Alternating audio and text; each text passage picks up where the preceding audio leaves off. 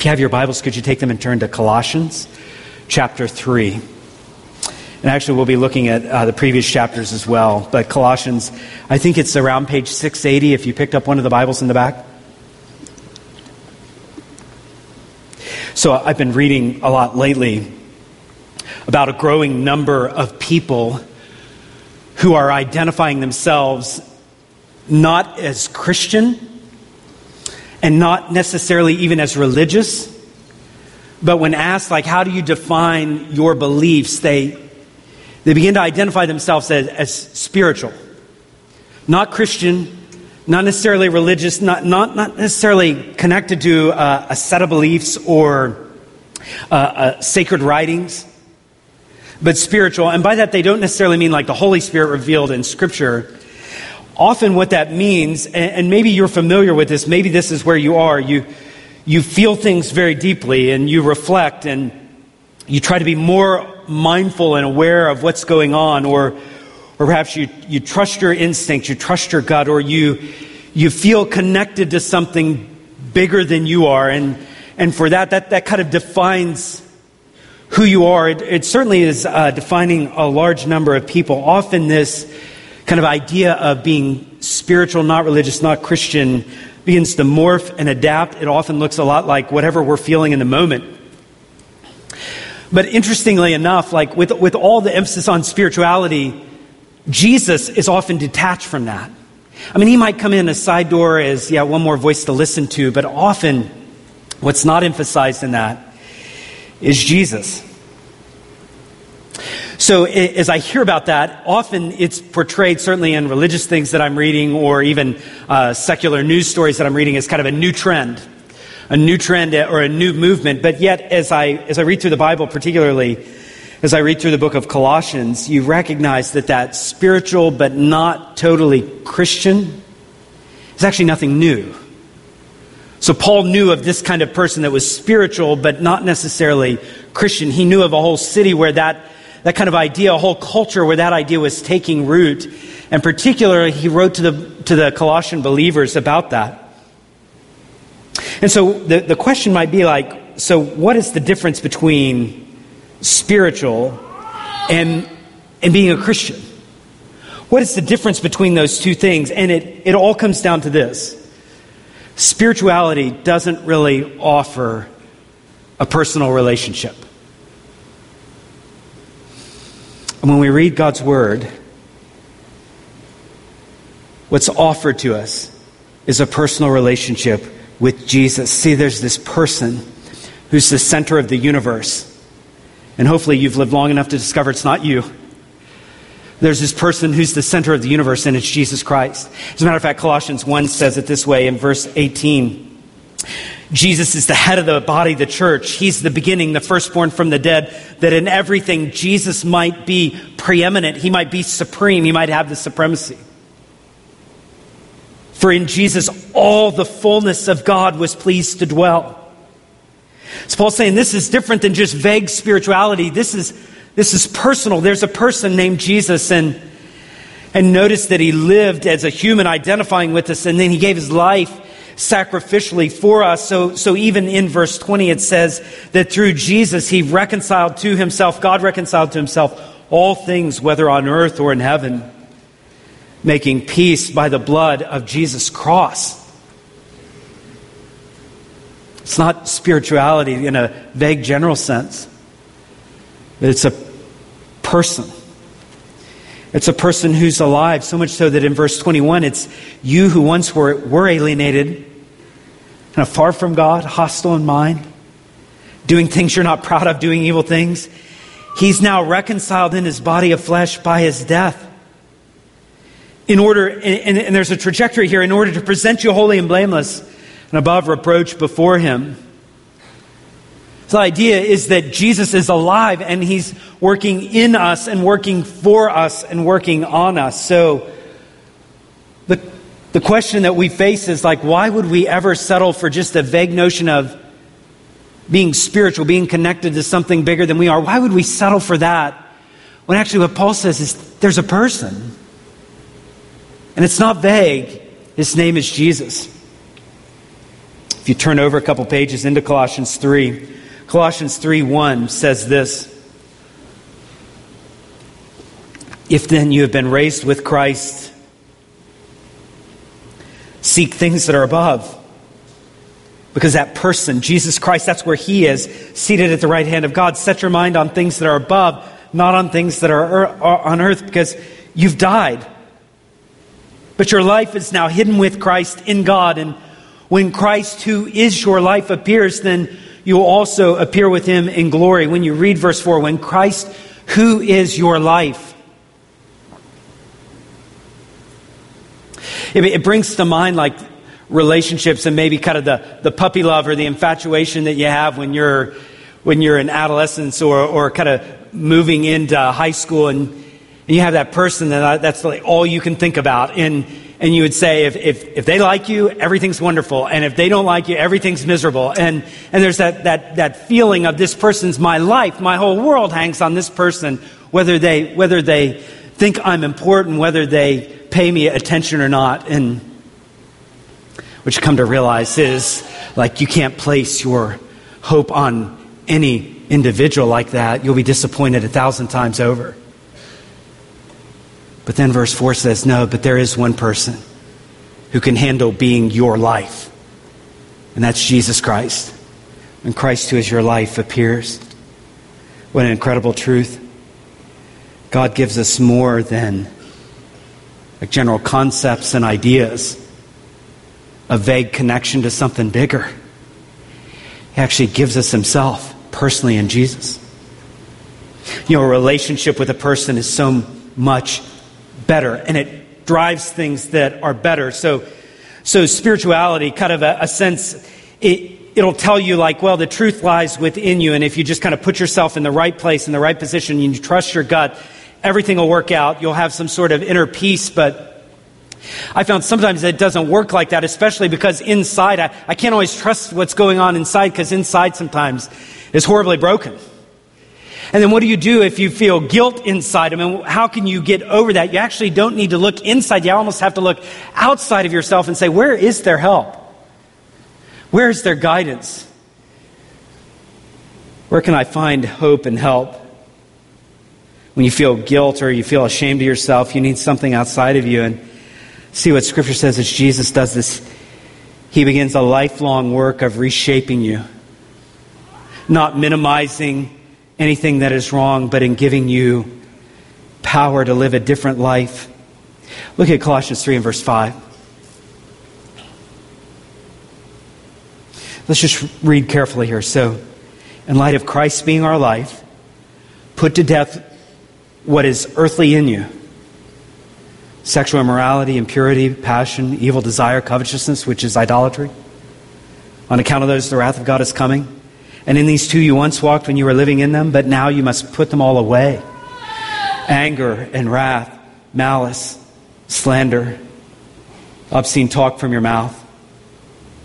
Do not lie to one another, seeing that you have put off the old self with its practices and have put on the new self which is being renewed in knowledge after the image of its creator.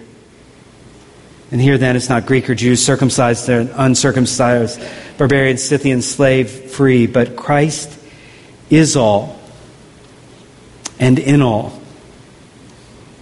What strikes me as I read these verses so like tells us there are things we're supposed to put to death and there's things we're supposed to put away, but it it doesn't have the sound of like here's a bunch of rules you need to follow. Actually, it's different than that. Did you notice the, the scripture says you're renewed in knowledge after the image of your creator? So what Jesus is doing is not saying, here's how you follow me, keep this list of rules. He's saying, as you follow me, you're going to be renewed. You're going to look more and more like me. It says to put away, put to death like sexual immorality. Sexual immorality, which has a way of promising a lot, but ultimately leaves us like never completely satisfied and, and often feeling guilty and empty like was that was that worth it? He says put to death there's something better because jesus can actually renew sexually broken people. He says the put to death covetousness that default setting we all have where we where we want other people's stuff and we're glad if they don't have it and we do. And he says, put that to death. Why? Because you're following some rule? No, because Jesus is enough. He's better than anything you could want. Put away anger and wrath. Take those things off because that's the response of life not going the way you want, but God isn't absent from that. He's right in the middle of that. Put away anything like idolatry. Put away that, that substance that you're counting on, like, if I, if I can have that, your substance of choice that kind of just helps you through the day, kind of makes life less painful. And hold on to not just some vague notion of spirituality, but a person Jesus Christ. Deep down, we know that we know, we know we need that kind of help. So, why would we settle for some concept of being connected to something bigger than ourselves? Why would we settle for that when Jesus makes a promise that He'll come in and renew us?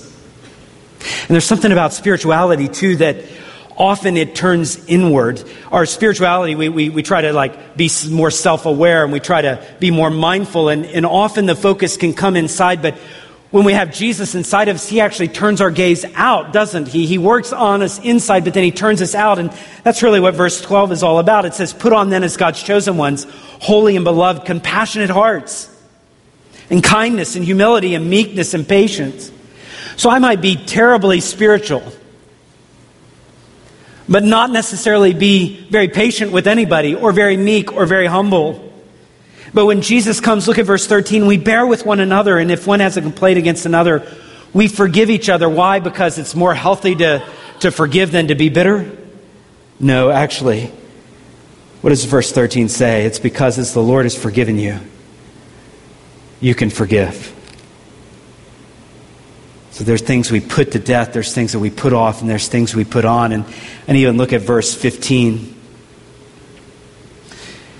And everybody wants peace.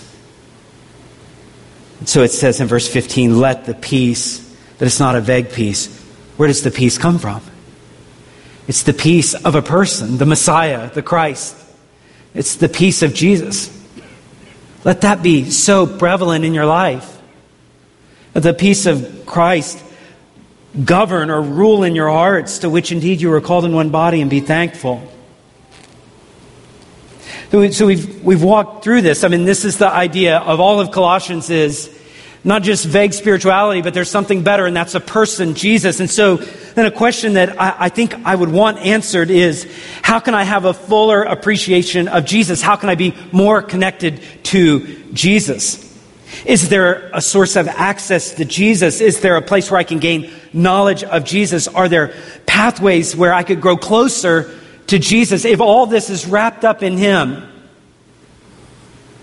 It's really not about following a set of rules or a vague set of concepts. If it's all about a person, then how can I know more about this person? I want to answer those questions, but even as we looked at the, the scripture last week, we realized Jesus laid this foundation for us. It's a firm foundation. We can go to God's word and it's trustworthy, it speaks the truth. But I want us to notice what Paul says here today about that trustworthy word because you see, foundations are important, but foundations are meant to build something on like something exists on top of those. You, you utilize a foundation, it, it supports a, a structure where you live in. So notice Colossians 3.16. That's really where I want to camp out this morning. Colossians 3:16 says, "Let the word of Christ dwell in you richly, teaching and admonishing one another in all wisdom." singing psalms and hymns and spiritual songs with thankfulness to your heart, in your hearts to God. Whatever you do in word or deed, do everything in the name of the Lord. Jesus giving thanks to God the Father through him. You look at verse 16 again, look closely. It begins, let the word, the message, Greek, Greek word is logos, let that word of Christ the word that certainly is about Christ, the word that Christ speaks, the gospel word, the good news about Christ. Let the word of Christ, let the whole Bible, which is pointing either backward or forward to Jesus, let the word of Christ dwell in you richly. Dwell in you. A, a really good paraphrase of that would be let the word, the message of Christ, let it make itself at home in your life. Let it just make itself at home. So you've got, got a category, right, for the person that comes in and they're a family member or a guest and they come and they're going to stay with you a few days and, and you tell them, hey, make yourself at home. And what are, you, what are you communicating by that? What are you telling them when you say make yourself at home? Well, you're telling them several things. You're telling them you don't have to ask for permission. This house is your house. You don't have to ask for permission. It, it means you, you don't have to ask. You, you have access. Just go, go where you want to go. At my own house, I, I don't have to ask for permission. If, I, if, I'm, if I'm hungry, if I want to raid the pantry, get some ice cream, I, I do it. If I need to use the restroom, I go. If, if I'm ready for bed, I go to bed. I don't ask for permission. I'm not weighing the circumstances of like, should I should I do this? Would this be a nice guest? When you tell someone make themselves at home, you want them to, to have access. You want them to feel permission. You want them to have a relaxed attitude. If, if they need to work on something, work on it. If you need to, if you want to read, read. Do whatever you want to do. Can we use our imagination to say, what would it look like kind of in a figurative sense, what would it look like if God's Word made itself at home in our lives? What would that look like if God's Word was the guest you invited in and said, wherever you want to go? You want to go toward my values and my priorities, my attitude, my thoughts, my worldview? Make yourself at home. Lord, your word can go any place in my life. What would that look like?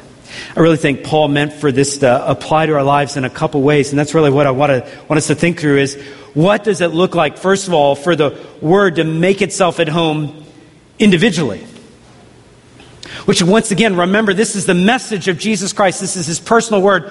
What does it look like if God's word makes itself at home individually in your life? It has to start here. It has to start with reading and listening to God's Word. It's, it's hard for me to imagine any way we could right, rightfully say, yeah, God's Word is at home in my life if we're, we're never taking it in. And, and I write listening because I know sometimes maybe reading is a challenge, or maybe you, you're a better uh, oral learner, so you listen better than you read. And so, uh, with, with the access we have to Scripture today, and there's so many places, I'll, I'll share a few with you in a moment where you can listen to God's words, but Listen to this from uh, another pastor. He says, At the end of the day, there is simply no replacement for finding a regular time and place, blocking out distractions, putting your nose in the text, and letting your mind and heart be led and captured and thrilled by God Himself communicating to us in His objective written words. Uh, some of you I know well, some of you I don't know too well, but can I ask, what would it look like for God's Word to make itself at home in your life individually? I think it would be this you're reading and listening to God's Word. I don't think it stops there, though. I think it'll also push on to, to meditating. So, this is where it's like really, it's not just information processing, but it's actually getting into our hearts and our minds and a part of us. So, one person says that that meditating, Don Whitney says it's deep thinking on the truths and spiritual realities revealed in Scripture for the purposes of understanding and application and prayer. The word in Scripture is often like chewing on something. You're just working on it in your mind.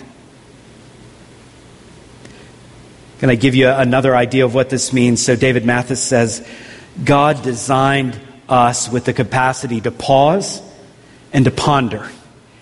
And it is a distinctly human trait to stop and consider, to chew on something with the teeth of our minds, to, to roll some reality around in our thoughts, to press it deeply into our feelings, to look from different angles and seek to get a better sense of its significance And the biblical name for this art is meditation. So, do you read and listen to God's word? Do you meditate on God's word? And then, you know, can I, can I press one step further? Do you, do you memorize God's word? So, this is, once again, this may sound like really old school. And I, I think it's really old school. And I think Christians have gone to these pathways again and again and found them to be ways of feeding their soul and, and, and feeding their, their spiritual life. And we depart from these ways and, and we get off track. You know, as I was thinking about me- memorizing, like taking scripture and, and hiding it in our hearts and taking it to heart, I was really, frankly, convicted because I realized I did so much more of that as a kid, which is a great time to memorize. But, like, when is it a bad time to stop memorizing scripture? So let's say my memory is not working like it used to, and it's not. But let's say I'm, i memorize a verse, I chew on it for a week. And let's say I retain it for two months. Those two months will be better for having done that. I convicted and, and really motivated motivated to hide God's word in my heart. These are the avenues of God's grace. So I think about that. I I think about reading and listening, and I think about meditating, and I think about memorizing. And so here's, here's what I guess. Uh, there's probably at least, at least three categories of people in the room when it comes to those things that I think are just pathways of grace. I think one category would be the people that have regular rhythms of reading or listening and meditating and memorizing. To which I say, God bless you. I mean, you could get up, you could get up here and share how God has strengthened you because you've had these regular rhythms. They've just become part of your life. And there are others of us that would say, actually, they're not regular rhythms, they're irregular rhythms. And so there's that, that category where, you know, you've, you've tried and, and then you've not done so well, and you've tried and you've not done so well. I don't really want to appeal to you on the basis of like, let, let's just be more disciplined. Actually, what I'd like to appeal to you is say, this is Jesus Christ speaking. This is the one you want to be connected to. This is the, this is the way to understand him better, to have guidance on how to live and to see how you should treat others. This is the, this is the thing that promises to save your soul. You have irregular rhythms on this, I want to encourage you to let God have His Word make itself at home in your life. A righteous man may fall seven times, but gets up again. So that there are those who have regular rhythms, and then there are those who have irregular rhythms, and then there's, then there's those that have no rhythm, right? So that may be, that may be you. That may be you, you. Maybe you even grew up in a place where, like, you heard Scripture read, like maybe the gospel reading and then the Old Testament reading and New Testament reading, but what you never were instructed to do is read it for yourself. And, and, and I don't want you to feel any guilt in that. Actually, I, I want to speak to you because I, I've prayed for you and prayed that God would be at work in your life. And maybe you've just never had a place where God's word has made itself at home in your life. And, and I want to encourage you. It, it, it's a hard issue, and God will, God will give you grace and give you motivation here. And I, I, actually want to be as practical as possible. So, can I share with you? Can I kind of pull out of sermon mode and just, as a pastor, I want, I want to pour out my heart to you and say, if you have no rhythms, I want to share with you just uh, maybe a place where you can find some of those rhythms. I was reading a few years back about uh, an app and a website you could go to that was uh, a couch to 5K right? And that meant like you're eating potato chips on the couch, which I can identify. But you realize, like, I need to be exercising. And you want to run three miles, 5K. So, how are you going to do that? And there was just week by week steps where you could do that. They're like, what if, what if we had that? What if we, what if you could go from like zero Bible reading If you take some, it's, it's going to take time. It's going to take time reading and meditating. It's going to take a portion of your week. But what if you gave some time to that? And so you see up there, if you're, if you consider yourself a Bible rookie, and that's not a derogatory term. That's just maybe where you are. We all started somewhere. Maybe you consider yourself that and you want to go, I, I want to go from just a rookie and having barely scratched the surface and I want to be in a regular rhythm of reading. There's a plan I'd like to give you It starts off with about 10 minutes of Bible reading and goes to about 25 minutes of Bible reading by week number eight. Just kind of incrementally growing. You're reading more, you're chewing on it more. By then, you're meditating on some scripture. And there's some clipboards in the back where you could sign up. There's a place online you can sign up. My heart in this is really to eliminate excuses and say, well, I don't know where I'd start. Well, I feel like it's kind of my job as a pastor to, if you have that question, I feel like I can answer that question. I want to give you some other resources. So, once again, feel free to sign up for that. Some other resources, it may be that you see the YouVersion app, so I have that on my phone. You see the ESV app, which is the Bible, the translation I use. Both of those are great apps. It's amazing, like God's Word in your pocket, and so instead of like scanning the news or checking Facebook, you could you actually dive into God's Word, work on a memory verse when, when your mind may be tempted to wander. I, I can think of a lot worse things to do, right? You go to Bible.com or ESVBible.org. The fighterverses.com, it's a whole plan of scripture memory just given to you for free. Starts off kind of small size, and maybe you work on that verse for a month and you finally get it. it, it it'll feed your soul. Then back at the book table, I mean, there's several different places, different resources there. Jot any of those down. Like, I don't think I get a commission on any of those, right? I'm not trying to sell you anything. Well, my heart is the word of Christ. I'd love for it to make itself at home in our church family. David Mathis has said this if you feel uncomfortable in the scriptures, inadequate in the art of Bible reading, the single most important thing you can do is make a regular habit of reading the Bible for yourself.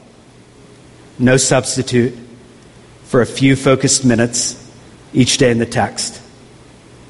You may be surprised just how much the little bits add up over the long haul. So, so hear me. So I think God's word ought to dwell in us individually, but like Colossians 3:16 doesn't stop there. It actually pushes further. So I, I, want us to think about how would, how would God's word make itself at home in our whole church? So not just individually, although it, it ought to there.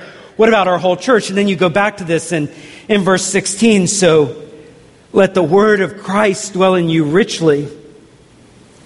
And here's where it goes as a, as a family, right? Kind of corporate, not just individual. This is where it goes for us together. You teach and admonish one another.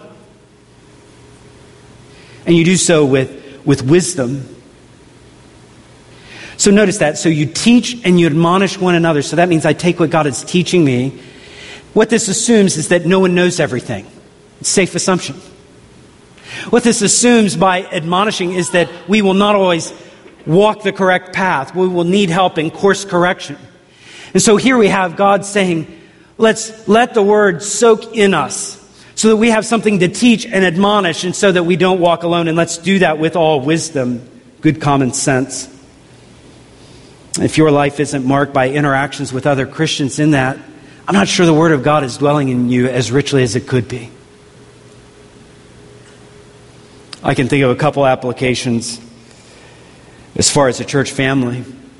One of those would be make a priority of our worship service. Make a priority of our worship service. It's kind of the, the buffet that we have of singing, like we're letting the word come into us as we sing, and that's exactly what it says. And there's psalms, and there's hymns, and there's spiritual songs, and a whole variety of music that we sing. And we hear the word read and we hear it taught and we pray.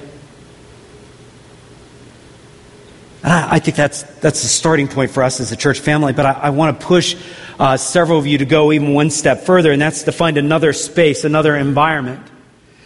To call it maybe a smaller group. So that, that's not like this large group, but a, a smaller group. And that may be a Sunday Bible study. It may be a women's Bible study. It may be a small group meets off campus. It may be uh, a, a band of brothers or a band of sisters where there's, where there's fellowship and there's maybe that even gets smaller where it's one or two people and accountability and friendship is formed, but all of those things are taking God's word and letting it soak in us. Question, church, what, what if the word of Jesus Christ made itself at home at Ogletown? What would that look like over the next 18 months? What would that look like in your life? What would that look like in our church? What if the word was just soaking in us so much that we were humble and we were compassionate? So someone comes in to this family, and let's say they come from a very dysfunctional environment. And we meet them with love because God's word has been soaking in our lives. What if we are dwelt in by God's word richly? So we become patient. We're hospitable. That family that just moved or that will move that will Google a church close to their home and they'll come in here not knowing anybody. What would it mean if they walked into an environment where God's Word wasn't just like an academic head exercise, but it was actually dwelling in us? And it's the Word of Jesus. And everywhere they looked, they saw Jesus Christ. What difference could that make? What if? I said, God, make it so. God, make it so. Let me close this in prayer.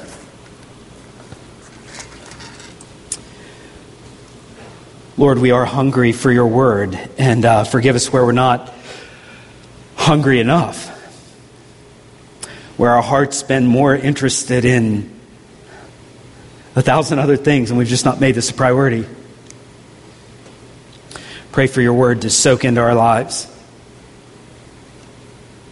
Lord, I, I don't ask that anybody feel guilty in here. What I do ask them, ask, Lord, is that you would help us see the deficit we run, the silly trade offs we make when we don't prioritize time in your word, prioritize time with your people.